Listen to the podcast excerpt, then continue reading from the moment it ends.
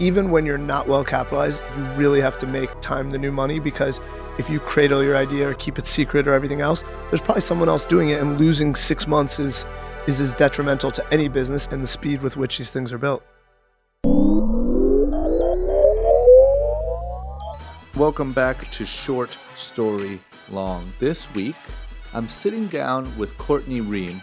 Uh, Courtney and his brother Carter were on the podcast a few weeks ago, telling their story how they uh, built VEEV, the alcohol company, sold it, uh, started M13, which invests in and helps build brands, and we're working on a book. And this podcast is my follow up with Courtney to actually go through the book. I didn't want to go through the book then because it was a little far out. The book actually just came out yesterday. So I wanted to just have him back on and actually go through the book. The book is called Shortcut Your Startup. And it is absolutely priceless advice for anyone that wants to start a company. Maybe you have a company and you're getting a little foggy. You, you, you need to know how to scale it, how to raise money, um, how to look for that eventual exit one day to sell your business. They literally cover every single aspect of that whole process in this book. And I was really shocked by how well they did and how thoroughly they covered every single piece of that puzzle when I read it. And I wanted to share that with you guys. So I had Courtney come back and we literally just walked through kind of the different chapters of the book and the different lessons and the lessons that they learned from building and and selling a company. And um, there's just a lot of knowledge in here, and it's something that I think you guys will love. And I think you should all go pick up the book, uh, "Shortcut Your Startup" by Courtney and Carter Reum. I think you won't regret it, especially if you're interested in entrepreneurship, which I'm guessing you are if you're listening to this podcast. Um, that's it. Don't forget, as always, to go leave me some positive feedback on the iTunes Store or the podcast app on your phone. It goes a long way, really helps the ratings of the show on the iTunes charts. Um, go to youngandreckless.com, use the promo code SSL for 40% off all full priced items. Go to my YouTube, youtube.com slash drama drama. Where I upload all the videos of these podcasts. I also have a new show that I started with my business partner D, where we talk about all things current events, news, what's going on in business, sports, everything. Uh, it's called Group Chat. That's on my YouTube. Also, I'm starting to do some vlogs, um, and everything's over there. That is it, my friends. I appreciate it. Hope you enjoy this one. I hope you get a lot of knowledge. I hope uh, it inspires you. And if it does, don't forget to pick up these guys' book, Shortcut Your Startup by Courtney and Carter Reum. Here we go short story long. Hardest part is figuring out what you want to master. Focus on your product. Can you tell somebody that they suck? You got to just go. this is exactly what I want to do for a living. You can't even tell somebody that their breath stinks. You know what I mean? It could take your whole life, and then you find your worth. The product is number one. If it scares you, you should probably do good it. Good content is good content. That is the coolest shit I have ever seen in my life. All right, here we are. Short story long, we're back again, and we are back again with, I'd say, one of my favorite guests. And you and your brother really did a good job. One of the things that I was such a big fan of is not only was there so much knowledge in your in your podcast, but you guys together work really well. You know what I mean? Like it was funny, but also like smart. I think a lot of people got I got a lot of good feedback on that one. Courtney Reum welcome back to Short Story Long. Thank you. You're making me blush. Thank you for having me. Yeah, man. I, I really. Um, what's funny is we were just talking. You were just meeting with Rob, my cousin, and and we were talking too about your guys' podcast, and I really like. I'm trying to nail in like what podcasts do the best, and what obviously the people are reacting to the most, and and obviously I get a lot of listens when it's a big name that everyone knows, like a Wiz Khalifa or a Kyrie Irving, for obvious reasons, but. Um, I myself just love, and Rob was saying that uh, these are his favorites also, the ones where it's real, it's people who have been through the entrepreneur trenches, the build, the the the building a brand, exiting a brand. Like we just love that, and so that's why I think I gravitate to your guys' last one so much, and especially this one in your guys' book. And um, just a lot of value there. So thank you for coming and sharing that. Thank you. And and yours has been one of my favorites too. We've been hustling this book, as you know. So um, we've been doing a lot of podcasts, and yours has been one of the most fun because it's you make it easy. It's very conversational. It feels real.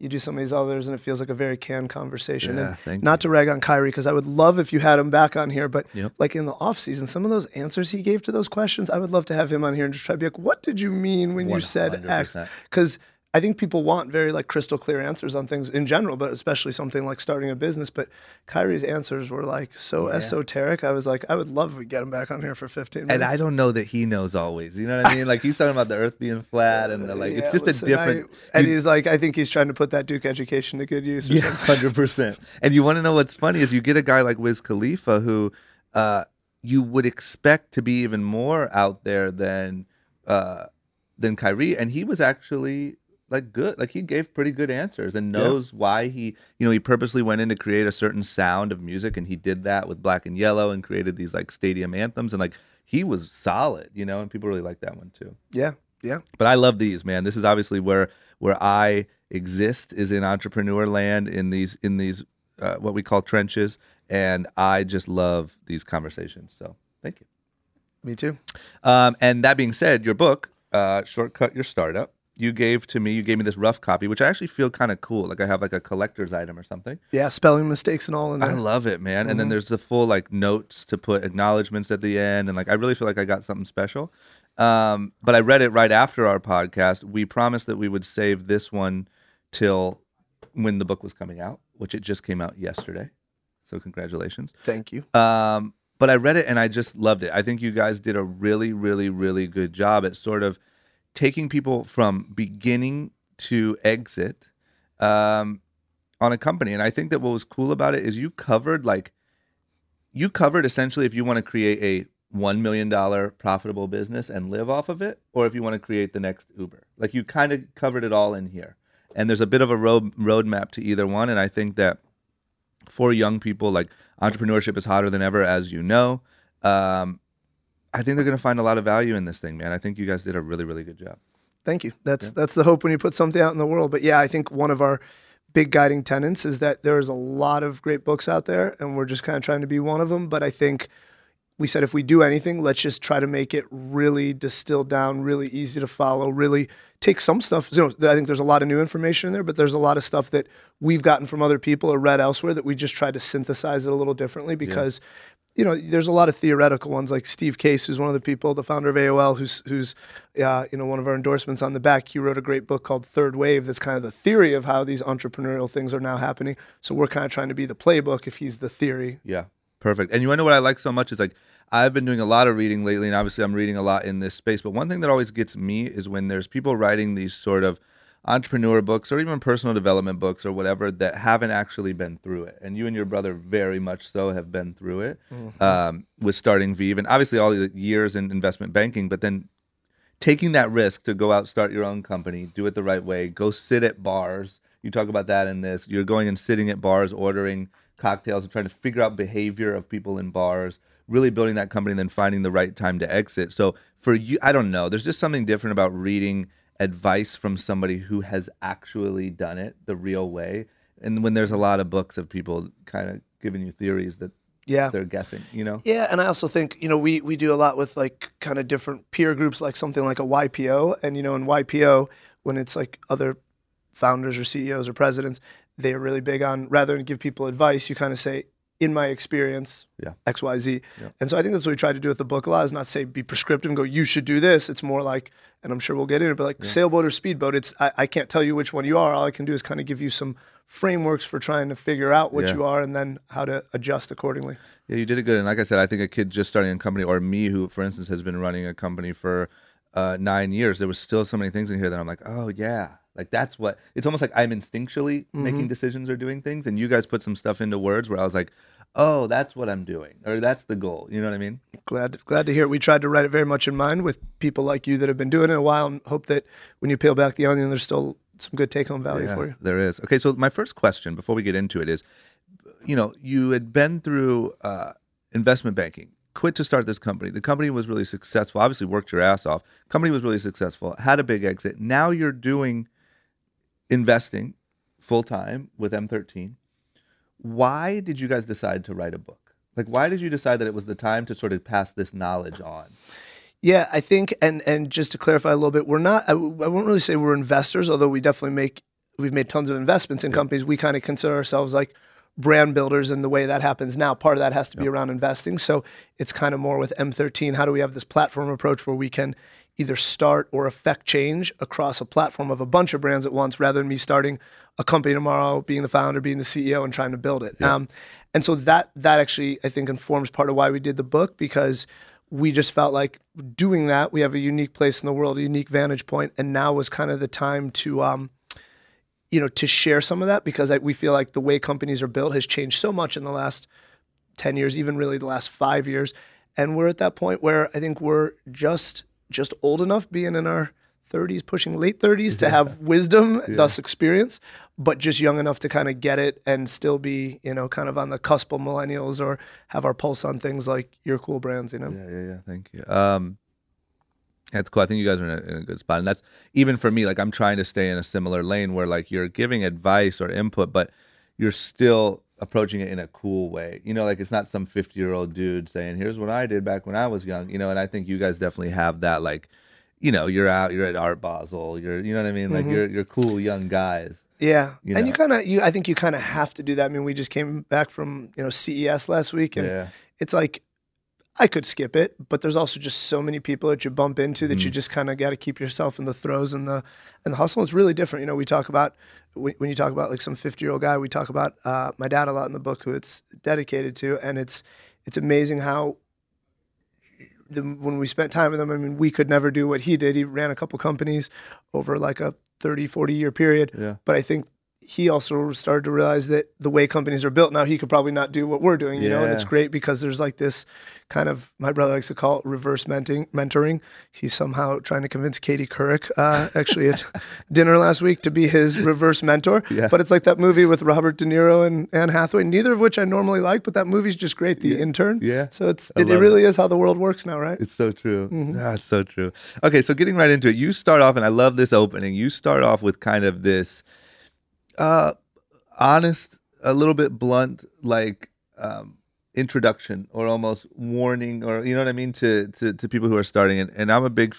fan of it and the way that you worded it. And and I guess my question is. There's a lot of talk about number one, entrepreneurship is hotter than ever. It's the cool thing to do now.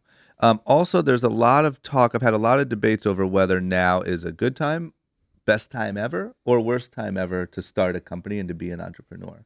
Um, what's sort of your feelings on that? Like, if I'm thinking about it, right? I'm little Johnny. I'm 20 years old, and I'm like, man, now's my time. You know, what's kind of your like input on all of those things? Well, whether it's good time, best time, bad time, I think that's so dependent on the industry. And, you know, some things are counter cyclical, the buy and the blood in the streets. Some things are better when things are going well. But um, so so the macro things I think are hard to comment on. On terms of a personal psychological thing, you know, my brother and I are both into psychology a lot. The the human fear of loss aversion is like an incredible thing, kind of meaning like I put it this way, like Bobby Knight, the famous Indiana basketball coach, when they asked him when he retired, he said it was time to retire because the big wins did not start to feel as good as the losses. Yeah. And even though he won a lot more than he lost, if he, if he won probably won four out of five games for his career, the one out of five stung more. Yeah. And I and I equate that to most people would rather start something, fail, and feel like they had peace of mind of trying than mm-hmm. not try. That's where the kind of loss aversion or fear or regret comes in. Having said that, we are big believers, as you said, we put in there the entrepreneurial entrepreneurial readiness test. I do not think it's for everyone, but it doesn't mean you shouldn't try because of that psychology. Yep. And don't you think like my feeling is it's really easy to say it's harder than ever to start a company and it's easy to find the negative. and I guess at any point in history you can find it positive or negative it's what type of person you are, right? Mm-hmm. But but I just feel like man the barrier of entry to most businesses is almost non-existent now. You know, and before there was all these gatekeepers and you had to go get a big retailer to support you. Obviously in like liquor and stuff like that that's still a thing, but let's say in mm-hmm. clothing and in some of these other things even launching apps and stuff like that that people are doing uh, more than ever like there's just no barrier to entry. And i think my opinion is sure there's a lot of noise and it's the bad news is there's a lot of noise. Everyone's starting a company. Everyone is hit with a million pieces of content every single day. How are you going to rise above that? But the good news is you do have a chance to actually rise above that and do that on your own. Do you Yeah. agree with that? Yeah, for sure. I mean, it it is, Yeah, I agree with all that wholeheartedly. As you said, I think the two biggest things are that the two main barriers to entry to starting a company have been somewhat or largely democratized. Part of the reason we wrote the book, I would say money, which I don't take for granted. A lot of people listening to this or a lot of people reading our book are going, Where can I find money? And so I don't want to make it sound like that's easy. Yeah. But there's probably no arguing it's easier than it's ever been. There's a bunch of different options, even if you have nowhere, no clue where to start. And then, like you said, I call it finding your tribe. You know, you can start an online clothing brand. And if you just kind of hit on a nerve, mm-hmm. you never have to go to Target. You never have to mm-hmm. go to Barney's. And it depends what your goal is for the business. If it's to make it big, it probably has to. But um, you can you can do that, and it's just so fascinating that you can just kind of start these things like Yeah. that. And that's part of what we're trying to do. And I know you are. Yeah, it's so true, man. It's so so so interesting. Why is money more available than ever? Because there's more people willing to invest than ever, or because of things like Kickstarter, or Yeah, I think it's uh, it, exactly. It's a little bit of everything. Um, there's the crowdfunding rules which have changed. Um, so no longer is it like, oh, I grew up in this neighborhood with these friends and I know where to find money, and I this person didn't. Of course, that always matters. But anyone can use Kickstarter. We're big actually fans of Indiegogo because they do even more kind of on the business side.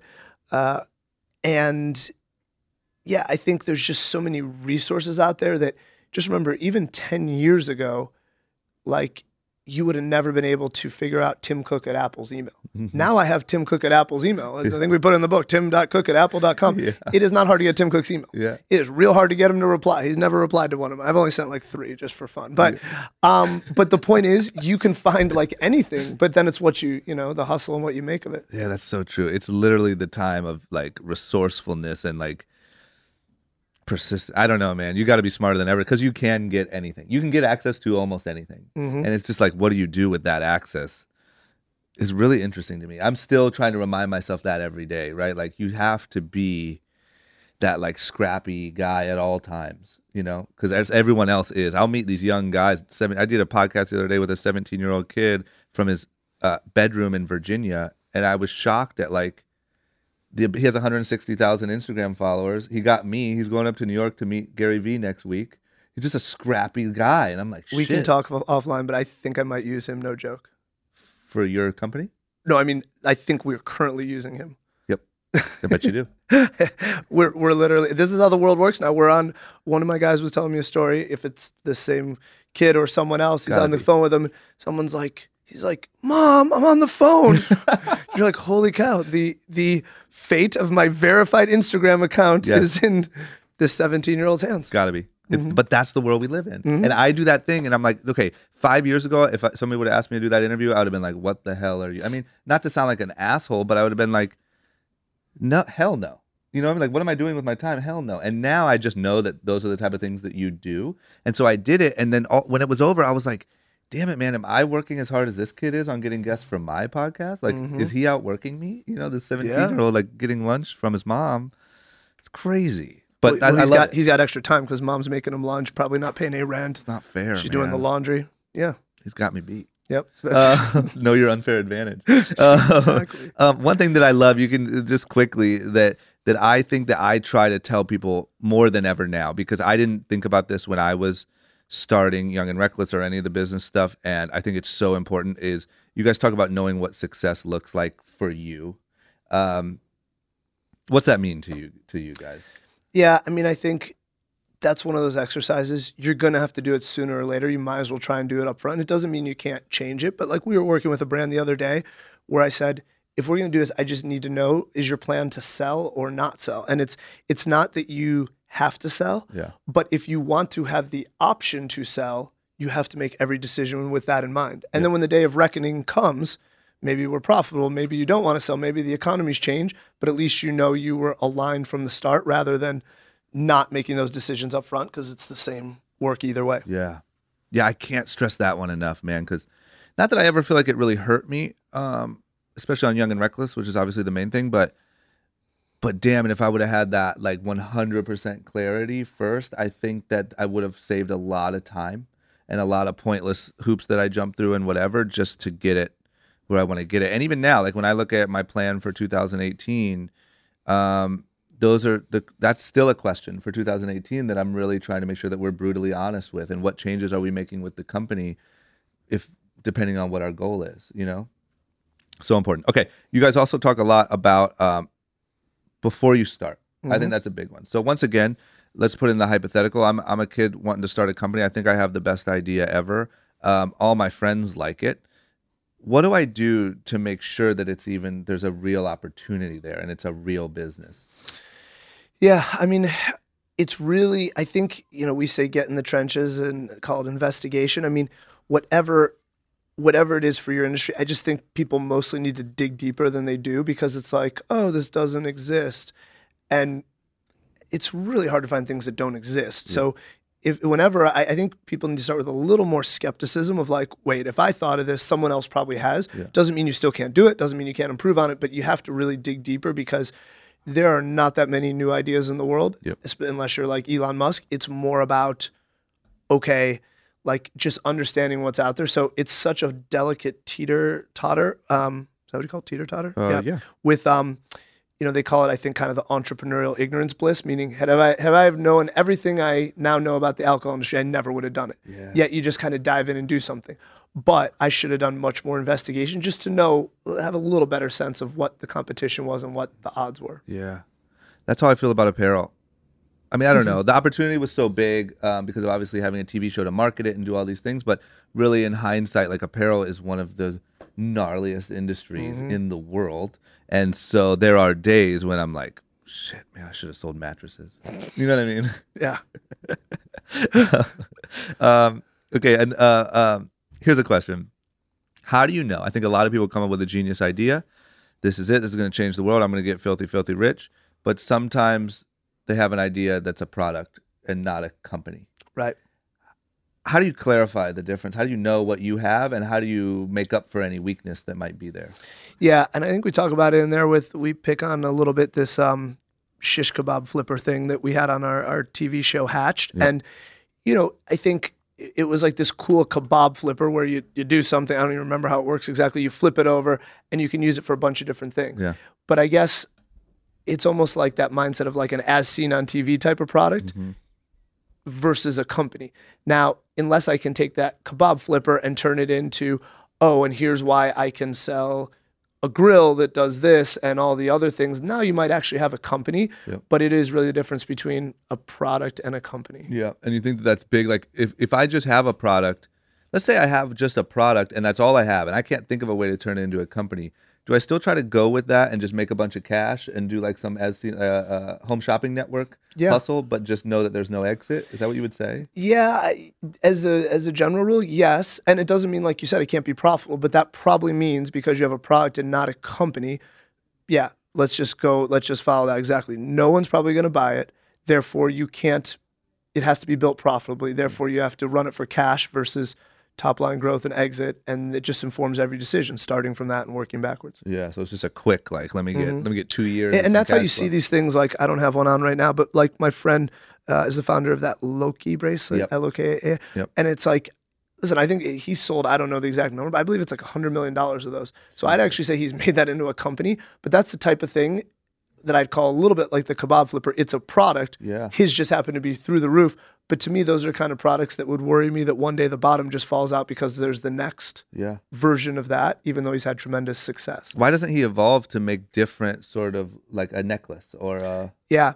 And I don't, for all I know, he might be because I haven't followed it closely the last six months. But Yep. yeah, he's going to other product lines or like it, for the person that cultishly follows it because it's, you know, it's, it's, I believe, um, mud from the Dead Sea and water from Mount Everest. Yes. Maybe he should actually start doing like experiential trips or partner with XYZ or like that's the type of thing that's going to make it more of a, of an experiential company rather Yeah. than just a product. But a hundred million dollars in beaded bracelets is. a- Yeah. I mean, I mean, I can't say I'd mm. be too hungry to evolve either. Yes. Um, um, and every what is it? Coachella. Every Coachella, they give you your your neon carnival. yeah, I was going to say last year at Neon yeah. Carnival. Yeah. Yeah. Our Thank friend you, puts thank that you to party him on. for that. Yes, Brent Bolthouse and his team. I was like, that was cool. Like, I'll take one of those I over got just to wear that damn that I, thing all weekend. right?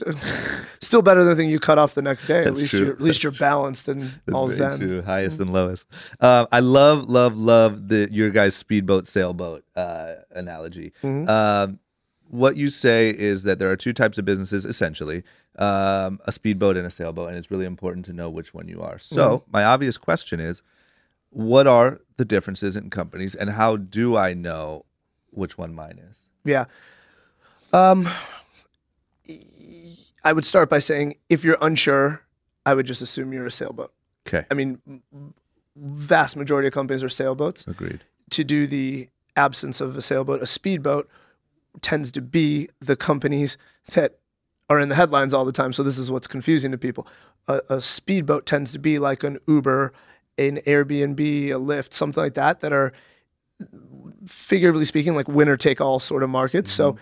it's like Uber is trying to grab market share from Lyft before Lyft grabs market share from Uber, and that's just in the US. But those are kind of markets where you just have to try and scale them really quickly and have as much frictionless scaling as possible. But almost everyone should try to be a speedboat, especially brands we're talking about where you have a nice little product, you're seeing some traction. Don't try to motor power through it right away Yeah. because that's how you run out of gas, which gas usually is money, or it can even be things just like energy or burnout or employees. You said most companies should be a speedboat or a sailboat. Sorry, most companies should be a sailboat. Yep, Okay. Okay. Okay.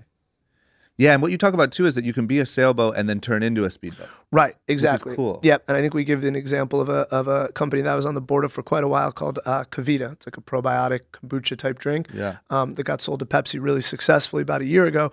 They, you know, when when they came out with this probiotic drink, like nobody knew what probiotics were. It was like something that you had heard about. It was in my yogurt. I hadn't put in a beverage. They started in earnest, got a great following, got great traction, had a couple breaks. Kombucha took off at the same time. They launched that line, and by the time they really decided to put down that sail and become a speedboat, people knew what probiotics were and they were ready for it, and they literally doubled sales three years in a row. And we're talking big numbers. I mean, they're over 100 million in sales now to get to the point of exit. Do you think they knew that there was a speedboat opportunity coming, and they sailed around until that until they, that day came? Yeah, that's the analogy we give, and I really believe it. The smart ones kind of go, okay, I've had a little progress, catch a little gust of wind. Okay, the wind dies down. We'll just chill out here for a little while. We're doing stuff on the side in the meantime. Yeah. And then you catch another gust of wind. So, yeah, I think they did. That's interesting, man. You can just kind of start to, it's like you can smell it, or like, I guess with the wind analogy, you can, you can just feel that the wind's picking up. It's so true. When the wind is at your back, you know it. in life, Yeah. I notice that like on everything I do. You Mhm. know, um, and, and would you say like a, a sailboat company? You know, let's say I'm I'm I come to you. I have an idea. I want to start a sailboat company. Would you essentially say that what what qualifies or what would make a good sailboat company is one that you know there is an opportunity for, there's a market for, there's profitability, but there just might not be some like zero to a hundred million plan in the next two years, right? Is that right? Yeah, exactly. And we, you know, we talk about in the book, but one of the things we say is you should always be looking for your key insight. I mean, most great companies, let's just stick on the, we say Lyft because we're investors, but like Lyft or Airbnb, Yeah. they're actually built on one or two key insights, right? I mean, Airbnb is called Airbnb because it was going to be air, bed, and breakfast. Do you think they ever aspired in their wettest, wildest dreams to do what they've done? No, Yeah. but they found one or two key insights, and you just exploit those till the cows come home. Yeah. That's so interesting. I love this stuff. Um, another big thing that you cover that I love is is equity. Uh, that's another huge question that I get a lot from friends. I've made mistakes there on my own. Um, from people on Instagram, whatever.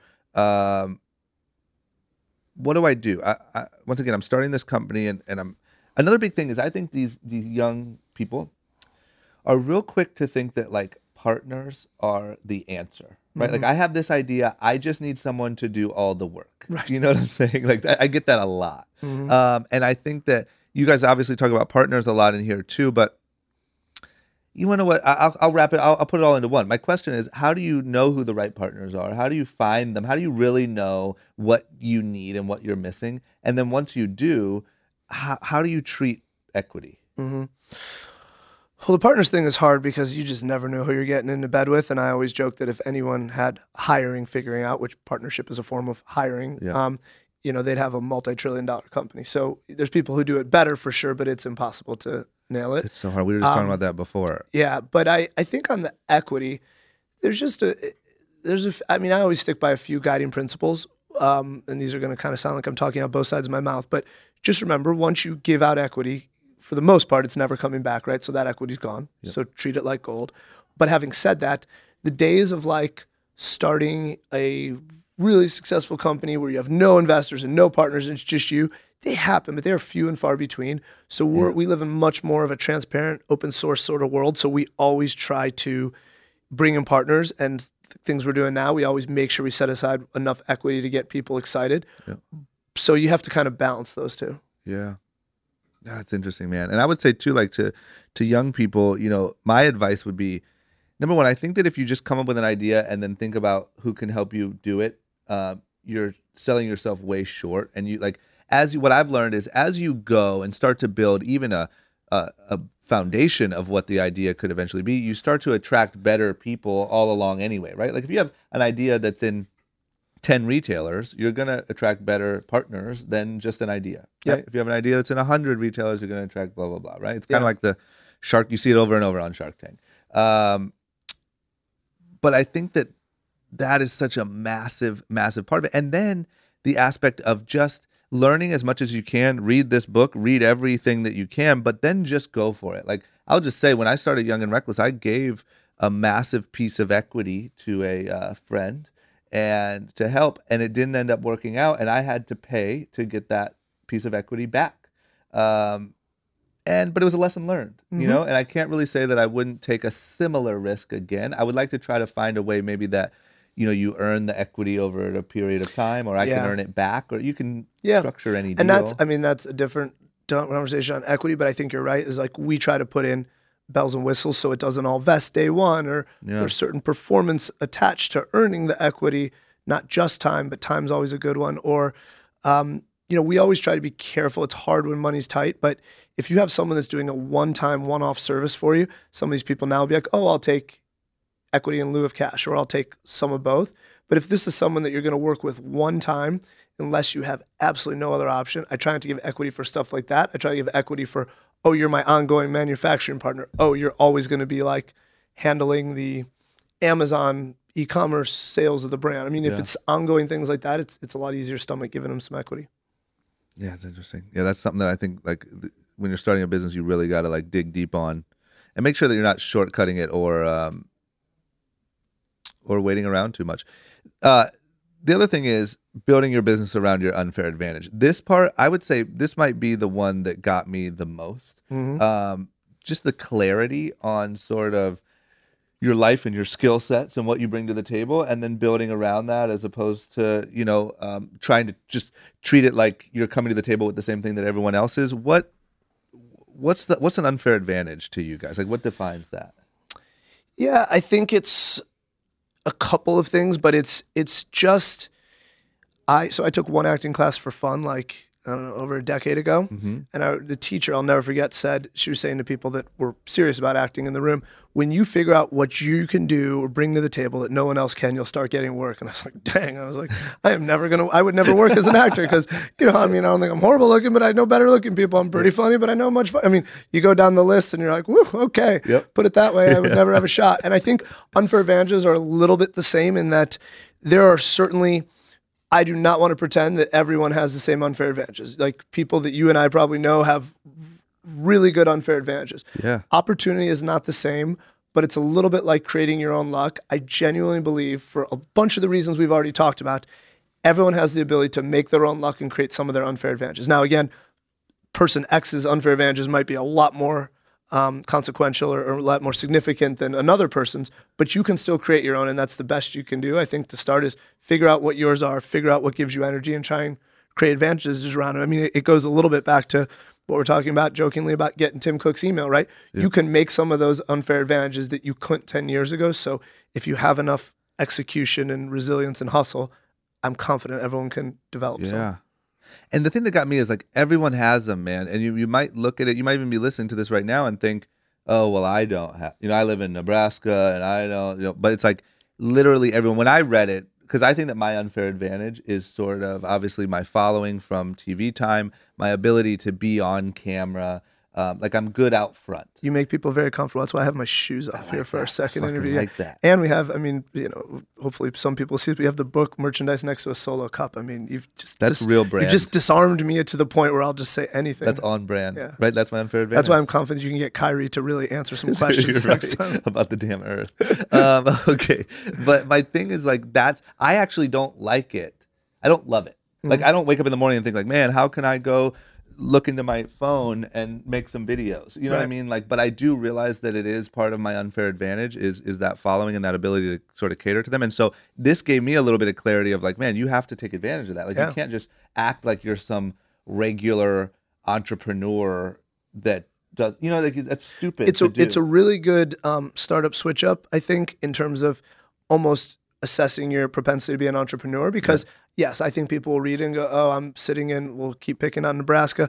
Uh, I don't have any unfair advantages." Yeah. Okay, great. You can do one of those woe is me's. If you keep telling yourself that, like that's not the kind of resiliency and mindset as you know that's going to make you a good entrepreneur. Yeah. Like at some point you have to flip that script, and if you can't figure out unfair advantages, then maybe it's just not for you. Yeah, you yeah, and it's even like a family member has money, a somebody has access to uh, something, a this person like they're they are there. It doesn't just because it's not exactly what is said in the book or what I just said doesn't mean that they're not there. I think auditing that and and sort of picking one, I, I think is like priceless information. You know, Absolutely. um, another big one is is that I see people go wrong on a lot is they have this idea and they think that it's so naturally, and maybe I'm being a little negative here, and I, I hope I'm not, but I see a lot of people that come up with an idea. Number one, they think it's the best idea in the world without checking, without getting honest feedback from who would be customers, without checking the market, without whatever. Um, I think that they then a lot of times look for someone to come save the day and maybe give them a bunch of money or run the company. And I think another huge one is they protect it too much. And they, I've seen people that come in here and are hesitant to even tell us their idea because they think everyone's going to steal their idea or they think Yeah. blah blah blah. I think, and you guys talk about that in here. And I, I just I always tell people as much as I can to you got to put it out like you got to let it out. You got to talk to everyone Yeah. about it. You got you just got to go. You have no mm-hmm. choice. Yeah, I mean, I think we say in there, you know, don't coddle or cradle your precious idea because, you know, the underlying thing that we say in there, some, but I think one of the overlays to the whole book is I believe time is the new money, which is easy to say if you have money. And so people will say and go, oh, but that's easy to say if, if you're a company that's well capitalized. Even when you're not well capitalized, you really have to make time the new money because if you cradle your idea or keep it secret or everything else, there's probably someone else doing it and losing six months is is as detrimental to any business in the way and the speed with which these things are built. Yeah. And being able to pivot is what you talk about a lot too. Like I think Right. a lot of lot of people start a business and then when things change or go wrong, they they go down with the ship. As a, that's something in apparel that I've had to learn mm-hmm. crazy because retail got smacked and I spent 6 or 7 years doing nothing but traveling around and trying to build a retail presence. And then when they get smacked across the face, I saw a lot of our competitors ride that into the ground and refuse that that was the truth and Yep. think that the mall was going to come back. Um, and that's something that you guys cover really well too. I mean, you obviously you had to do that with VEEV, right? Yeah, I mean that's actually you know one of our learnings for VEEV and why I wouldn't probably do something quite like that again is because when you realize oh crap we need to change X. When you're in something like an alcohol brand it's not like I can pivot. You, again nothing's easy but if you're in sweatpants and you go oh there's this crazy market for culottes I'm going to pivot into that I mean there was no pivoting in alcohol. It's not like I'm going to start making grapefruit juice. I mean it just doesn't work that way. Yeah. so it's scary how few options we had. Yeah, man. And that's what got me is uh, what I saw with these people is, you know, if retail dies, it doesn't matter how much time you spent doing it. It doesn't matter what you think people owe you. You have to start building your e-commerce, right? Mm-hmm. And and that's where I think a lot of there's a lot of like handoffs in industries is like the ones I think a lot of times the ones that built around retail that can't pivot crash and die mm-hmm. and then the new brands are the ones that were built on e-com because they don't know any other way Yep. right and the good ones are the ones that are able to switch throughout that whole process Yep. do you agree with that Yeah, totally. And could just connecting online to offline is is even these brands that we think of as being largely built online. I'm wearing Warby Parker glasses that we were early investors in. Great brand, love the guys, love the story. They're now doing, you know, roughly half their sales from from retail. Yeah. Which just shows there's still a big opportunity there. And it just means that there's a big opportunity in both places when you do it right. you know what i've noticed the hardest thing is is not to pivot when you're failing but to but to look at pivots when you're winning. Yeah. you know? And like to to be winning and be on top of the game and try to guess what the next thing is i think is something that i envy a lot in people who mm-hmm. are good at it. Yeah. you know? And especially you look at these big i mean companies like amazon or facebook i mean can keep doing what they're doing because they're so big they're not going to go anywhere anytime soon but they really alphabet they all have to do that crazy. it's, yeah i can't say i have firsthand experience with it but it's that's the hard part is so never kind of resting on your laurels and always Yeah. kind of being skittish and looking around the corner in a good way. Yeah, I'm a fan of that. Um, okay, here's another big thing that everyone wants to know. A lot of young people ask is uh, getting investors. Mm-hmm. You know, you guys talk. There's all different types of stuff in here, and obviously we don't have time to go through all of it. But it's kind of like once again, like maybe I uh, everyone want, thinks that investors are the key to success, and mm-hmm. well, I could do this if I had investors or if I had money. Not always true, but sometimes helpful. What would you say as far as advice on getting invest investors, who to look for, where to get it? You talk about strategic versus just bringing on money. Yeah. What do you say in that? again, I'll start by saying I don't take for granted it's easy to always find money, but I think start from the assumption that it's better to try to be picky when you know start by being pickier and then eventually your options will kind of dictate your pickiness, but mm-hmm. start with things like if you can help it, unless you have the kind of business that you don't think you could use that you don't want any outside counsel, mm-hmm. always look for things besides you know money, value add money, right? Who brings some kind of strategic value. And then after that, I think it's it's it's just making sure you you just spend a lot of time with the people or the company to know what you're getting and what you're not getting because most investor issues come about because there's there hasn't there wasn't a clear line of like oh this is how we're going to communicate or this is how we're going to be involved or not be involved and then with money comes expectations so i think it's about vetting those expectations as best you can before you do a deal Yeah. And I love that you talk about don't lie to your investors like you don't lie to your doctor. That's so good. because it always comes back to bite you right Yeah, you got to just be honest, huh? mm-hmm.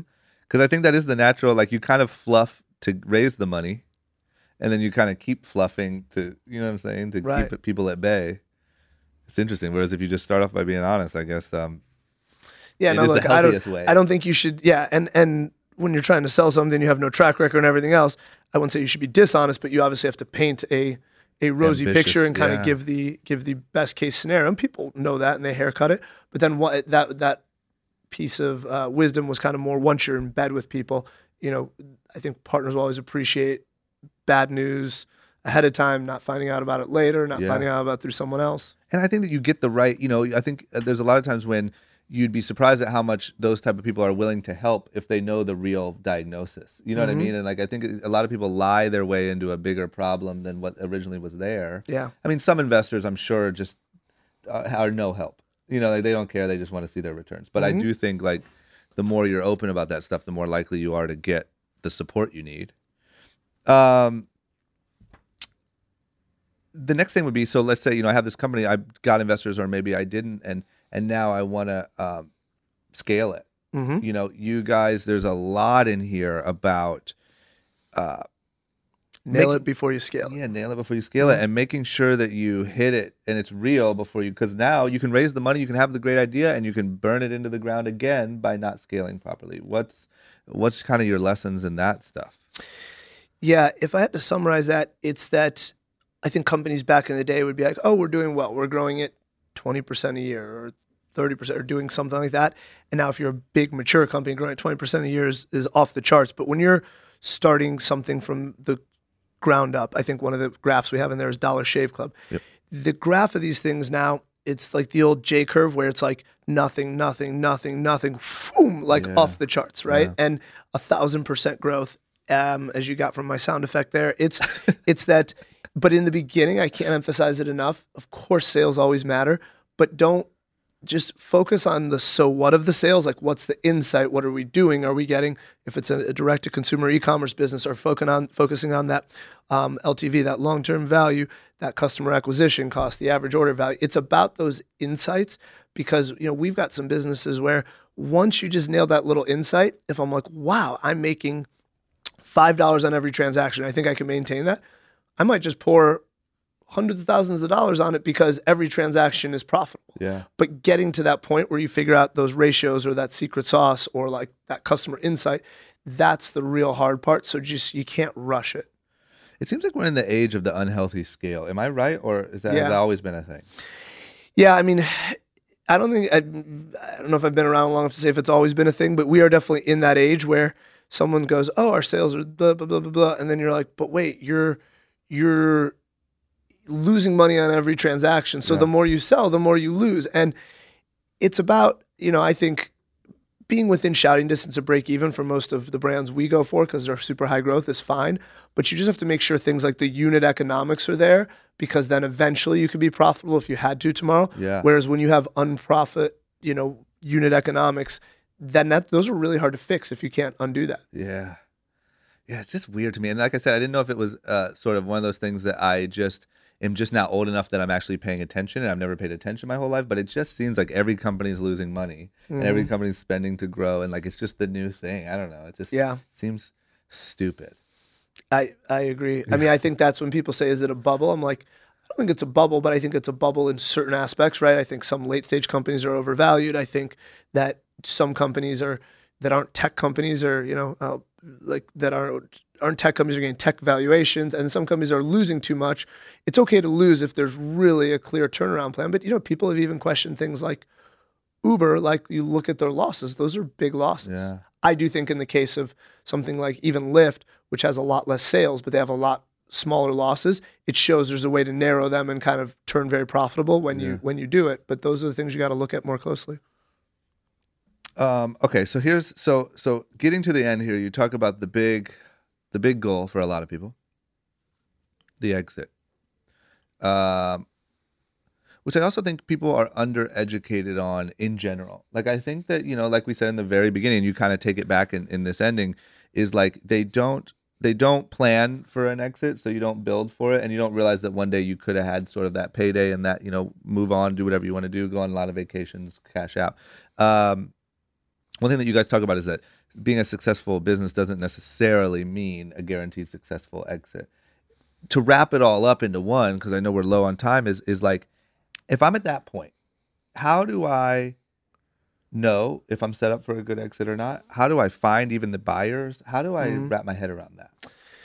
Yeah. So again, if you're at that point, uh, I'll tell you what we think you should do. But just to emphasize again, to the extent you can think about that up front, will save yourself a lot of time on the back end, right? Make every decision with what your hopeful outcome or desired outcome is in mind. But now you're at that point. We had a guy, I think, you know, we talk about in the book a little bit, but I see this all the time. I saw a guy last week who'd gotten to like 17 million in sales. That's a big number. Yeah. And no one wanted to buy him. And he was shocked. I said, with all due respect, the way you got there and kind of his business was a little this, a little that. It wasn't even clear to me. I'm like, I, I'm shocked that you think you'd find a buyer because it was 17 million of very, I would say, unstrategic so what sales, Yeah. right? And so I think the best thoughts we can give that are in the book is that if you're selling to a strategic buyer, you really just have to put yourself in their shoes and, and say, why would they want to buy this? And you just have to, I think we call it breadcrumbs. You have to feed them the breadcrumbs because you'll never cease to be amazed of people who have heard of your brand, who haven't heard of your brand. There's always misconceptions, sometimes positive ones, sometimes negative ones. So it's about, you know, just managing the message, leaving the breadcrumbs. And, you know, we, we talk about this in the chapter. We had the notion because nobody broke down our door that maybe nobody wanted to buy it. And if I'm being realistic, like say something like our, our spirits company, our first one, VEEV, I would say is I think we had a good product and proposition. And for most people, it was like a nice to have, but not a need to have. And I think it's a little bit like sailboat, speedboat. Most companies are, are sailboats. I think most companies, even ones that have been successful, are nice to haves, not needs to have. If you're a need to have, you will know because they will come with the battering ram and the checkbook. Yeah. That's great. I hope to be there someday. I've been a part of some brands, not necessarily ones I've started that have had that happen. Yeah. Has not happened to me directly. I'm fine with it because it teaches you kind of the scrappiness that the book and, and being an entrepreneur is all about. So we talk about things like pre-court the buyers, leave the breadcrumbs, say, hey, Dave, you're the CEO of X. We've never met. I know we're both gonna be this trade show. Just wanted to say hi and chat and go in with no agenda and just leave the breadcrumbs and build the relationship. So people that we ended up being in talks to sell VEEV to and other brands that I've been a part of, usually I've known them for a year or two. Yep. And they didn't come with checkbook blazing and they didn't and we didn't come going, Hey, we're for sale, we're hiking up our skirt here. Yeah. But you know, everyone kind of knew what, what what the start of the dance was. But Yeah. you really gotta pre-court them and, and make sure you put yourself in a winning position. Yeah, that was cool. That one that one really resonated with me also. Just the the sort of right way to handle it. I think once again, myself starting a company at a young age, like I had the the vision of people knocking down your door with a battering ram, right? Because that's mm-hmm. just what happens. Like you just build this company, you're so successful, all of a sudden you have to tell people to fuck off because they're offering you money and you don't want it, right? Right. And it's like you kind of set your goal on like that's just going to happen and i don't know the other way i don't have to plan for it Right. and i think that being realistic and actually properly planning to exit a business is a little bit you know what i mean not like a Yeah. rap lyric And just that. remember, if you plan the way that we say has worked for us or that we've seen work best in the book, and someone comes with a battering ram, yeah, that's great. Yeah, it's great. not hard, not hard to you know show up when they have a, a checkbook open, but you got a contingency plan with Yeah. most things. what would your final words be to the listener who is now super inspired motivated ready to go uh, hopefully going to go through your kind of intro checklist of whether they're even built for this or not what's kind of like your sign off words for for those type of people Um, wow, no one's asked me that on any of my previous interviews. It's a good. I would say, I just go back to some basic things like, it's like uh, I'll never forget when I when I graduated from Harvard Business School, and then someone raises a hand, an international student says to the professor, "Great, I'm, I'm like graduating from Harvard Business School. I'm going out in the world. What what should I do?" And you could see this person was just amped, like they just had 25 Red Bulls, and the the professor, who was also the associate dean, said, um, "Nothing." And he was like, "Well, what do you mean?" I'm like, "Ready." And he said, "Just just let it marinate for a minute, right? You have all these ideas. We filled you with all this stuff. It's all there, Yeah. but you don't have to call on it all day one. Yeah. You don't you don't have to go to these seminars and come back and revamp your whole company." So, I would say just take it in, let it let it marinate, and then just take action because I think analysis paralysis overcomes a lot of us. And you can read this and have it all annotated and do all this and that. But then if you just sit there and go, oh, but he said do that. I mean, a lot of things we said in there are like, it's a judgment call, right? It's like things there's a there's a balance or a barbell to almost everything we say in there. And and we can't possibly give you prescriptive things for most things. It's about your judgment. So we're just trying to give you um, things that have worked in our experience and different things. So analysis paralysis. And then I really believe that we're in the age of like, if you think you're kind of treading water, you're probably moving backwards. So just keep taking Yeah. steps, left foot, right foot, proverbially, and take solace in the fact that you definitely do not have to get every decision right. You just have to not get it so wrong that it sinks anything. So just take solace in being smart about the big decisions and making any decision for a lot of the things that probably seem important but are inconsequential will do you better than making no decision. Yeah, that was good. That was really good, especially for never being asked that before. You nailed it.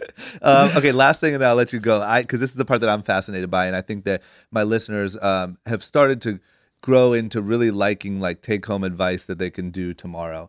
And so this is something like we were talking about before we started that I'm just getting into because I was not raised on this even being a thing. I wasn't taught about morning routines. I wasn't taught about mindset. wasn't talking about meditation, and it almost was always looked at as like this weird thing, right? Like you're just kind of I don't know. The people who do it are are weird. Now I'm super into it. I think I've dis- I feel like I've discovered this thing. You know, like it's like discovering running when Yeah. you didn't know that working out was a thing, right? And um, so I'm trying to work on it and trying to get in the habit. What is your you know, you obviously operate on a very high level. It takes a lot of mental energy as well as just physical, being up, going to meetings, flying around, doing, you know, living that life. What are your daily routines or rituals that keep you sort of grounded or on point? Yeah. Um, well, I'll kind of bang through some maybe rapid fire. Yeah. Um, you know, I definitely believe in like working out and all that. For me, I have usually the, barely the strength to lift a pencil, much less my laptop in the morning. So I'm not like a morning workout person. Yeah. But I've really come around to this idea that like, you know, and most of my stuff is admittedly kind of borrowed from the Tim Ferrisses of the world or Tony Robbins guys that we're friendly or friends with, but who I admire. So I've kind of cobbled together my stuff. But I, I now truly believe that a lot of times in the morning, how you how your day starts is kind of how it will go. A little bit of that priming, So a little bit of that framing, a little bit of that manifesting. But I also believe you wake up, it's kind of like every day, it literally is that, oh my God, it's a new day. So it's really important what you do for the first couple hours. And listen, ca- disclaimer probably half the days I wake up still, it's just like, oh crap, I got to do this, flip open the laptop and just get after it. Yep. Um, and I'm lucky that I like don't lack that ambition to do it, but I'm trying to transition toward waking up and just trying to leave, you know, in a perfect world, like that first hour of the day to not check any devices Yep. and just get on with creative things. So I'll just, I actually, I can pull up my good old BlackBerry here and literally read you my list, but I'll, I'll do some off the top of my head.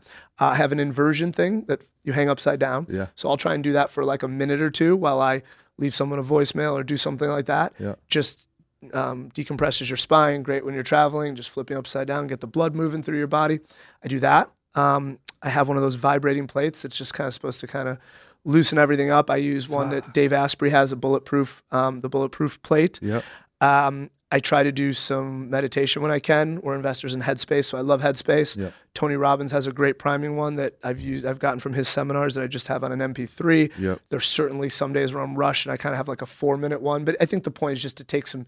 Honestly, I'm always shocked how just shutting your eyes, being still, and taking some deep breaths. Yeah. 20 deep breaths in and out goes a long way. Um, I like this. Uh, I have a couple guys that are like the trainers I use now tend to be less about like help me hit a new bench press record and more about like movement and functional stuff. So I have Yeah. a bunch of exercises I do to try to.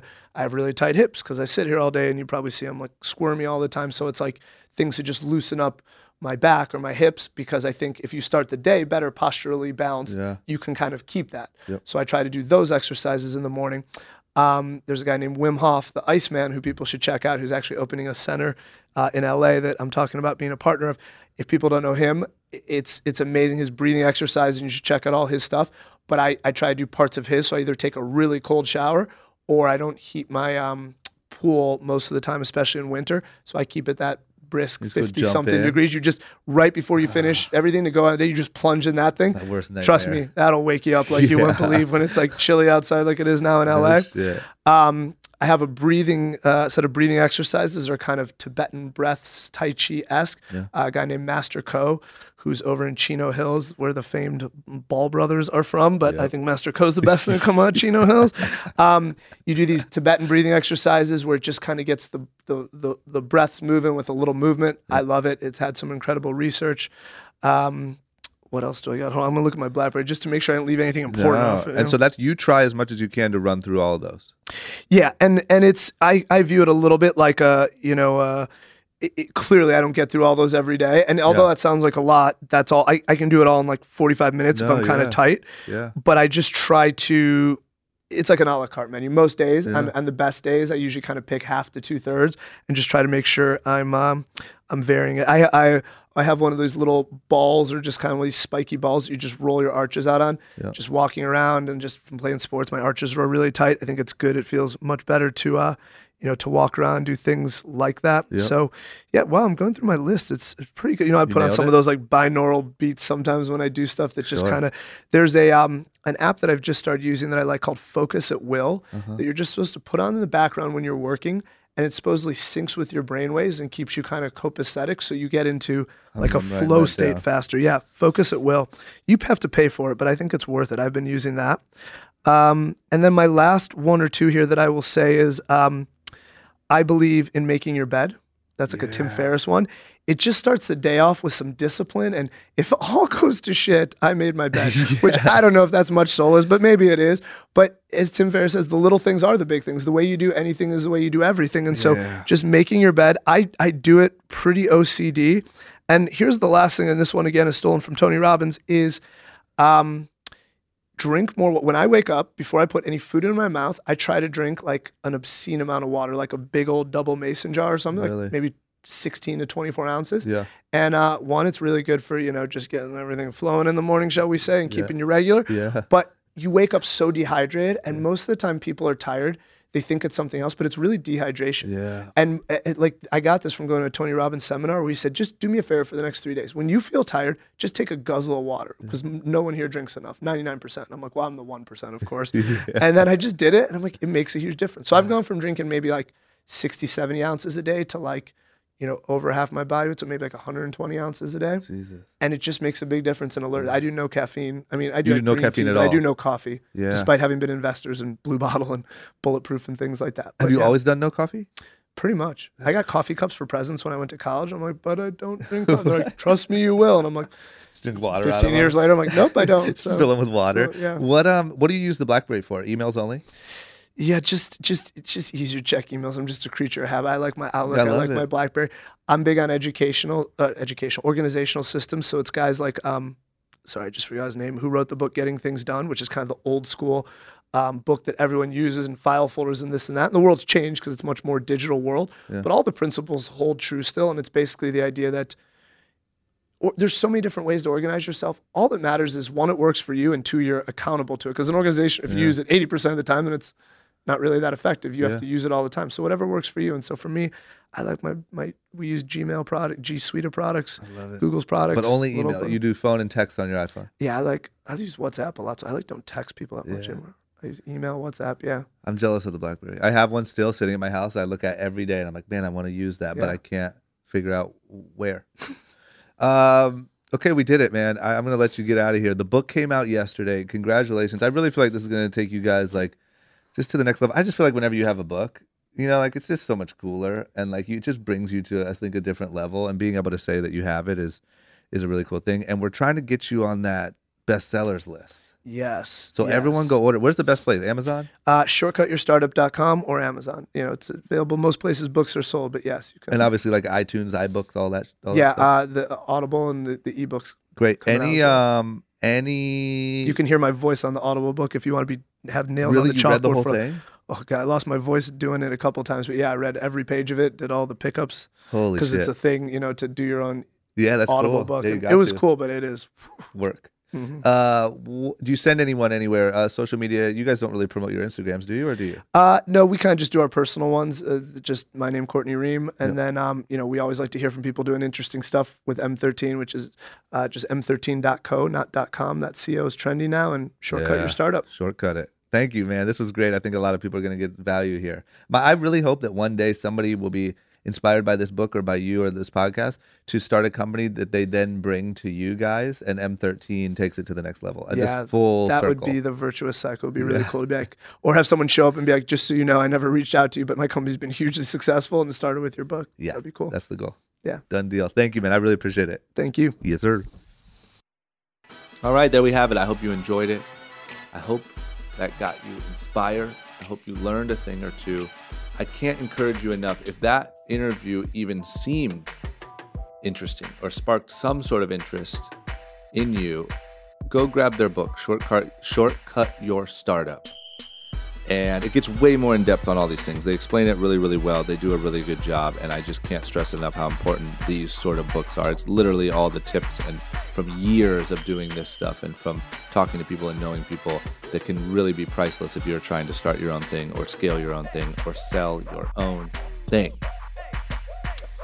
If you did like it, don't forget to go uh, leave me some feedback on the iTunes store or the podcast app on your phone. Just say, hey, cool, and give me five stars. It really helps me move through the iTunes charts, puts me in better standing so we can get more listeners, keep this thing growing.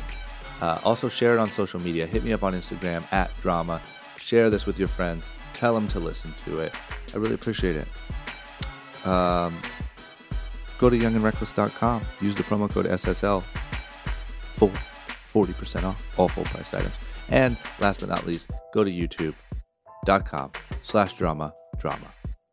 Uh, all the videos from my podcast, my new show group chat, video blogs, all sorts of stuff. Really working on that YouTube this year. That's it. Thank you guys. I appreciate it. I will be back next